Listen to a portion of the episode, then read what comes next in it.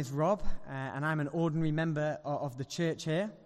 Uh, and it's a privilege to be able to bring uh, God's word to you today. Uh, let me, I always find it helpful uh, before I preach just to take a moment to pray.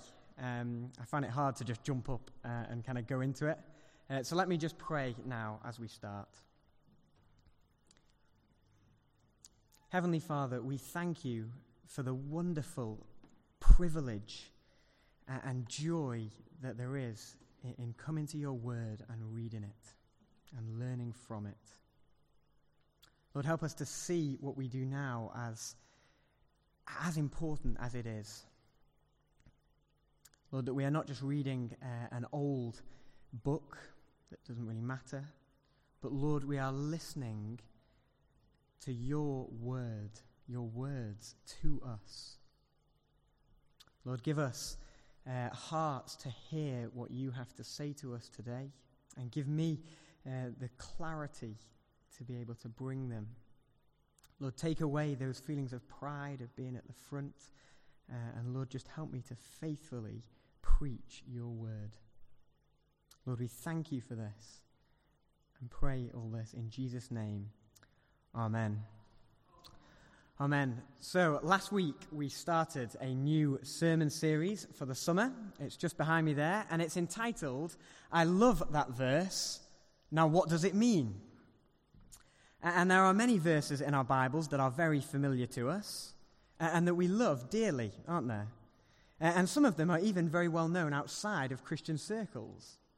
But sometimes these verses that we know well can be taken out of context or, or sometimes they're so familiar that we realize we've never really looked at them before.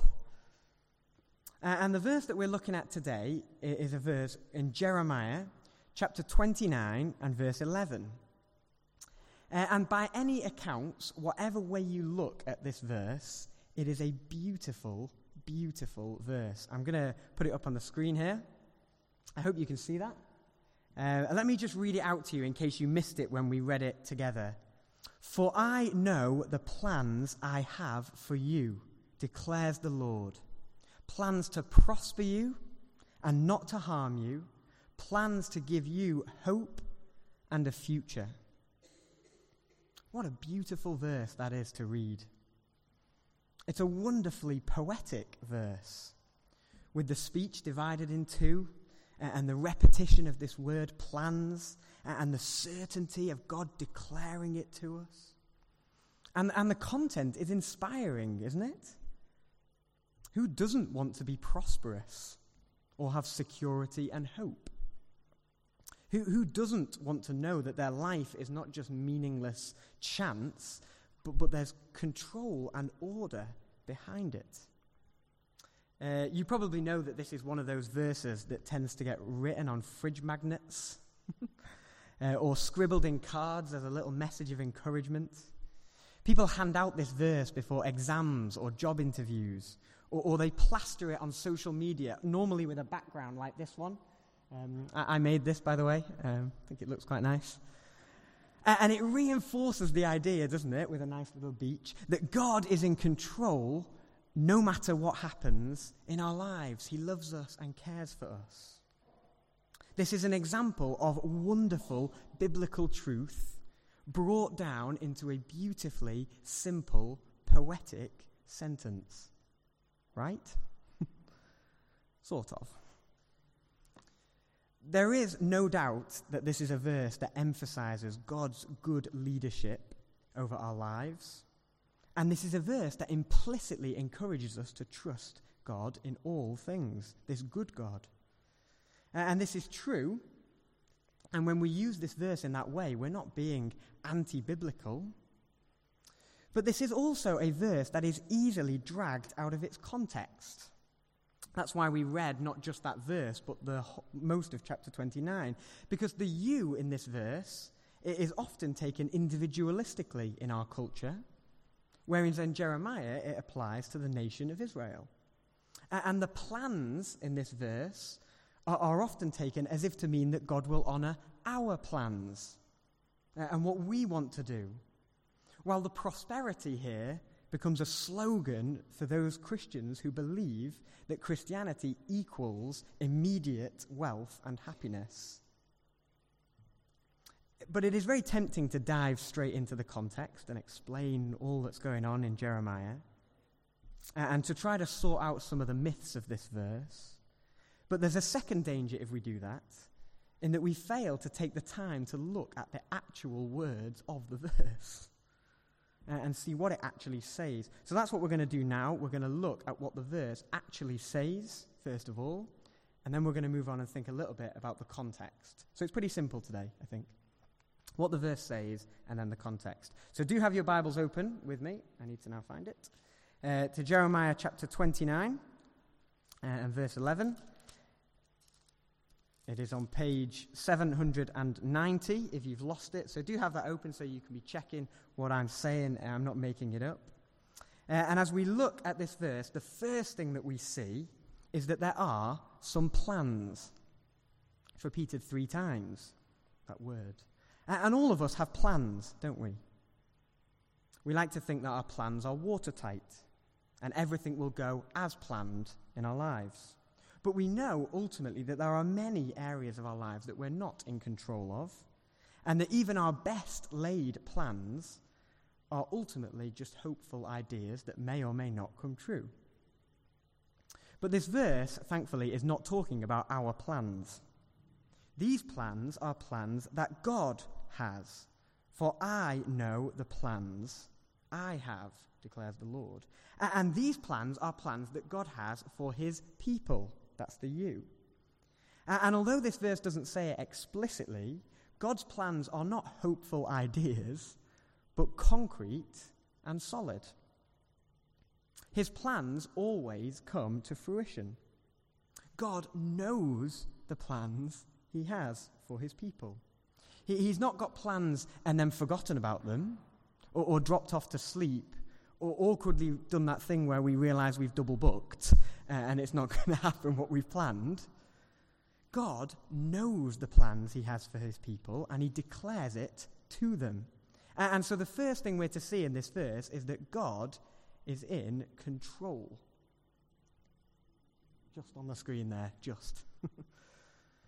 but control, as we can be, as we know in our culture, a terrible and evil thing.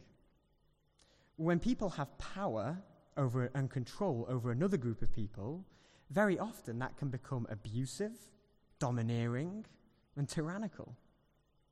And so far, the idea that God has plans for his people might not be a good thing at all. The plans God has for his people could be very bad plans indeed. But the next line tells us that these plans involve prospering his people and not bringing them into harm. We get a little bit worried sometimes about this word prosper uh, and its ties with wealth. We'll kind of come back to that towards the end. But for now, we are to see that on some level at least, God's plans for his people involve good things for them. It involves some kind of prosperity, whatever that is. And that comes because God is a good God, not an evil tyrant. And the final bit of this verse further emphasizes God's goodness in that he is giving his people hope and a future. And so, to add to our description of God being in control, we now want to also say from this verse that God loves his people. Right? I think that's a reasonable summary of this verse. God is in control. He knows the plans he has for us, his people. And he, and he loves his people too. The plans he has are good. And, and so that's the verse. We, we could stop there uh, and we could go home. It's an important message, a meaningful message, I think, one that is inspiring and uplifting. And as we live through life's events, to know that God is in control uh, uh and does good for us, who loves us, it is a great truth, surely. And the context does not teach us anything less than what's on the screen there. So if you go away learning one thing, that's pretty good. But the content, context does enrich and build our understanding of this verse so that we don't misunderstand that and take it in the wrong direction. So, what we'll do now is we'll dive into the context of the book of Jeremiah. So, for quite some time now in the Bible story, the people of Israel have been a large, powerful, and wealthy kingdom. But recently, things have been going rather pear shaped. Uh, the kingdom has split in two, with the larger kingdom of Israel in the north and the smaller kingdom of Judah in the south, which I think you can see on that map there. And all of Israel's kings in the north were evil and godless. And their evil ways eventually led to their destruction by the kingdom of Assyria. Uh, and most of Judah's kings were also evil, but there were some good and godly kings. But nevertheless, they suffered the same fate as Israel and were eventually conquered and captured by Babylon after 345 years since the split kingdom. And when Babylon conquered Judah, they took many people back into, into, into Babylon in what is known as the exile. And during all of this turbulent period, God raised up people whom are called prophets. And their job was to be the mouthpieces of God. Their job was to speak God's words to the people. And some of these prophets lived in Israel and did that in the north. Some prophets lived in Judah and did that to the south. And some prophets even went into exile and did that in captivity. And the prophets preached essentially that God's judgment was coming if the people did not stop behaving as they were. And so the prophets are often quite bleak and even violent to read. And sometimes the prophets were listened to, and the kings and the, and the people started doing different things, but very often the prophets were ignored and even persecuted. And Jeremiah, the author of the book that we're reading today, was one of these prophets. He was a prophet in the, to the smaller kingdom of Judah during its final years before its destruction. And for many years, the prophets in Judah, including Jeremiah, had witnessed the people doing ungodly things and been urging them to repent and turn back to God. And Jeremiah, in particular, is known as the weeping prophet because of how strongly he lamented the fate of the people if they didn't turn back to God. You see that? Jeremiah had a very, very difficult life, and he endured much persecution, but he continued to faithfully urge the people to come back to God. But despite his insistent warnings, he was not successful. The people did not listen. Their problem, the people in Judah, was that they had a false sense of their own security. What on earth does that mean? the people in Judah, they had God's promises and God's blessing, but they thought they were untouchable. They thought that nothing could go wrong in their lives as long as they went to the temple and offered some sacrifices every now and then. Their false sense of security came from thinking that their religion was about external actions rather than knowing God personally. Now, you might think that the conquest and the destruction of Judah shattered their false sense of security. But in some ways, the people actually remained exactly the same. In Jeremiah chapter 29 and verse 1 and 2, if you flick back over the page, we're told that this text that we're reading today, in verse 1, is a letter sent from Jeremiah to Jerusalem, in Jerusalem to the people in exile. Okay? So this is sent after some people have gone into exile, but before Judah is completely destroyed. In between. And this letter, therefore, gives us a bit of a picture of the mentality of these exiles in, in, in Babylon. And you might think that these exiles are thinking, oh no, look what's just happened. this is terrible. And maybe some of them were. But in this letter, we discover in verses 8 and verses 9 that there are some false prophets in Babylon. And these false prophets are, are effectively teaching the people in Babylon what they wanted to hear. that their exile was nothing more than a small, minor blip in the great success story that is Judah. And they would be back in Judah within a couple of years, no problem. These prophets were feeding their false sense of security. Don't worry, everything's going to be okay. You'll be right back in Judah in no time at all.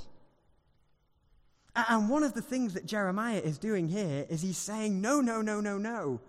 You've got it all wrong. The sin that has been going on in Judah really matters.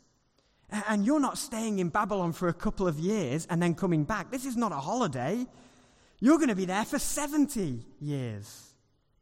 And that's why Jeremiah begins this letter, did you notice? By telling the people to settle down uh, and build homes in Babylon. They're there for the long haul. And now we can start to imagine how these exiles to whom Jeremiah is writing to must feel.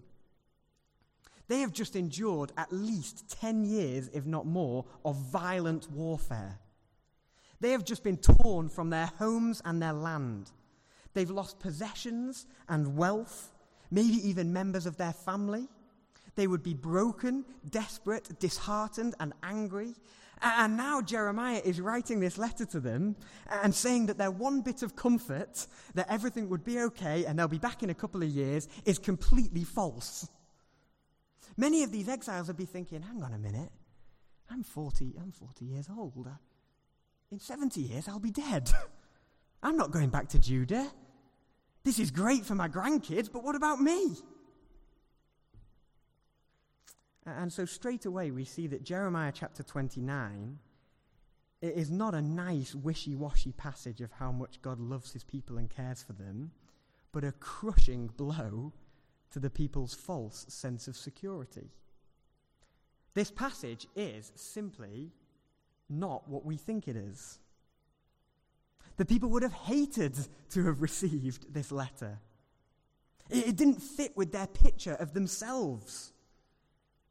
Jeremiah is not writing primarily to console a dejected people worried about the future. He's writing to bring them down a peg or two, to make them see the reality of their own sin and its consequences. Do you get that? This passage is not what we think it is. But you will notice on this slide behind me that there are three little dots which tend to indicate that there's more to come. And all of a sudden, as we're reading this passage, Jeremiah chapter 29 and verse 11 has become exceedingly strange. If Jeremiah is writing, as I say, to f- challenge the false security of the people in exile, why does he write verse 11? it's really encouraging. And actually, we suddenly realize that this whole passage feels a little bit contradictory. I wonder whether you've ever been in a situation where you were warned not to do something and you did it anyway. There's a great little story of me when I was a child. And my mum was cleaning some windows. It's good, isn't it? And I thought that it would be a good idea, I've never really understood cleaning windows, to smudge my hands all over these windows. Why not? And my mum turned to me and said very clearly, Don't smudge the windows because I'm cleaning them. And if you do, you will be in trouble. And my eyebrows raised. I sensed an opportunity for mischief. I was very young, it wasn't my fault. And I, what did I do? I smudged the windows. And you knew what's coming now. I'd been warned, I'd done something anyway, and now the punishment was obviously coming. I didn't have a leg to stand on.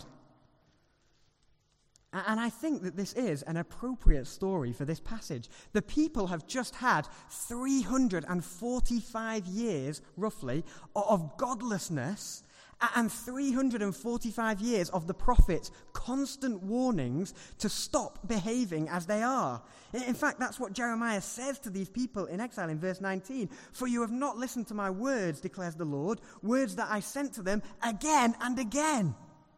And so when we get to verse 4 of this chapter, and we hear, This is what the Lord God Almighty, the God of Israel, says to all those in I carried into exile, we know what's coming, don't we? We're expecting judgment.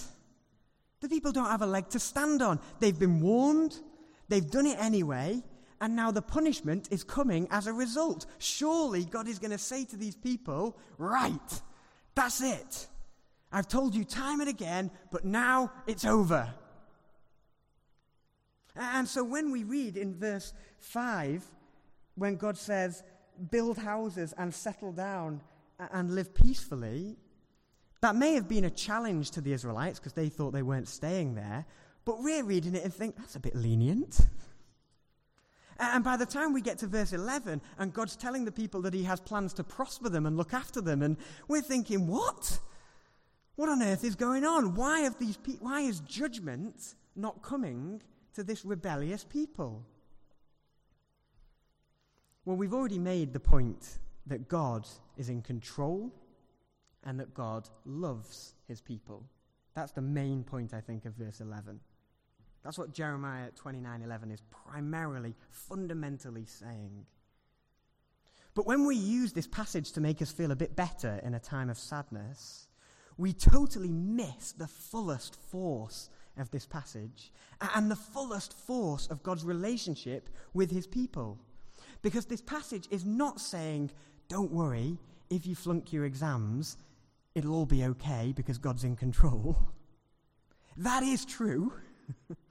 But what this passage is really getting us to see is that God is in control and God loves his people even when they don't love him back. This passage is not what we think it is, but it is so much more than what we think it is. I've gone on too many. This is not a nice, wishy washy passage of God's nice love for us or, or a cute description of how everything's going to be okay because God cares for us. This passage is not what we think it is because it reveals that our sin Israelite sin and our sin is really, really serious. And yet, this passage is so much more than what we think it is because we realize that it is a dramatic description of God's grace to unrepentant sinners. Even though we don't love God at times, He continues to love and care for us. So, how do we read Jeremiah 29 11? It's all a bit confusing now, isn't it? is, it is he being encouraging? Is he challenging them? Uh, I don't really know. What this is, I think, to the Israelites who received this letter in, in 497 BC or whenever it is, is a clear and tangible indication and condemnation of their sin and its terrible consequences. They have believed that they were untouchable because they were God's people and that their sin doesn't matter. And this passage completely quashes that belief. And yet, Jeremiah 29 and verse 11 is a message of great hope in that despite their sin, God has not and will not abandon them. Sin really matters, and yet God continues to be gracious. What the people in, in 497 BC made of this, we don't know. We don't have their reply. But what we in 2018 recognize in, in God's inspired words through Jeremiah, in this dual condemnation and grace at the same moment, is what we would call the gospel. For those of you who have never heard of this word before, the gospel is the New Testament answer to the question of how people can be punished for their sin and yet saved. And Jesus Christ is that answer Because it is Jesus who, in dying on the cross, took the punishment that God's people deserved, enabling them to stand before God and enjoy the blessings of a relationship with Him. In Christ Jesus, God is just because sins are punished, and gracious because the punishment does not land on us. And this is the gospel that is taught in the New Testament and that applies to us today. We are, in essence, exiled people. People who have chosen to go our own way and trust in our own gods. We have rejected God's rule and God's good commands in our lives. And the biblical word for that is sin. And the punishment is coming. We deserve exile and to be cast off from God's presence. And yet, in Jesus Christ, the punishment does not land on our shoulders, but on His. And in His resurrection from the dead, we are enabled to enjoy a wonderful relationship with God our Father, free from the consequences of our sin. And so now we read this verse for all its gospel worth. When God says that he knows the plans that he has for the people of Judah, yes, he is speaking literally about bringing them back to Judah. But he's also saying that his plans for his people is that despite their sinful behavior, which really matters, they will not be utterly destroyed because of Christ. And when God says he will prosper the people, he's not speaking about giving them wealth and earthly happiness immediately. They've got 70 years in captivity.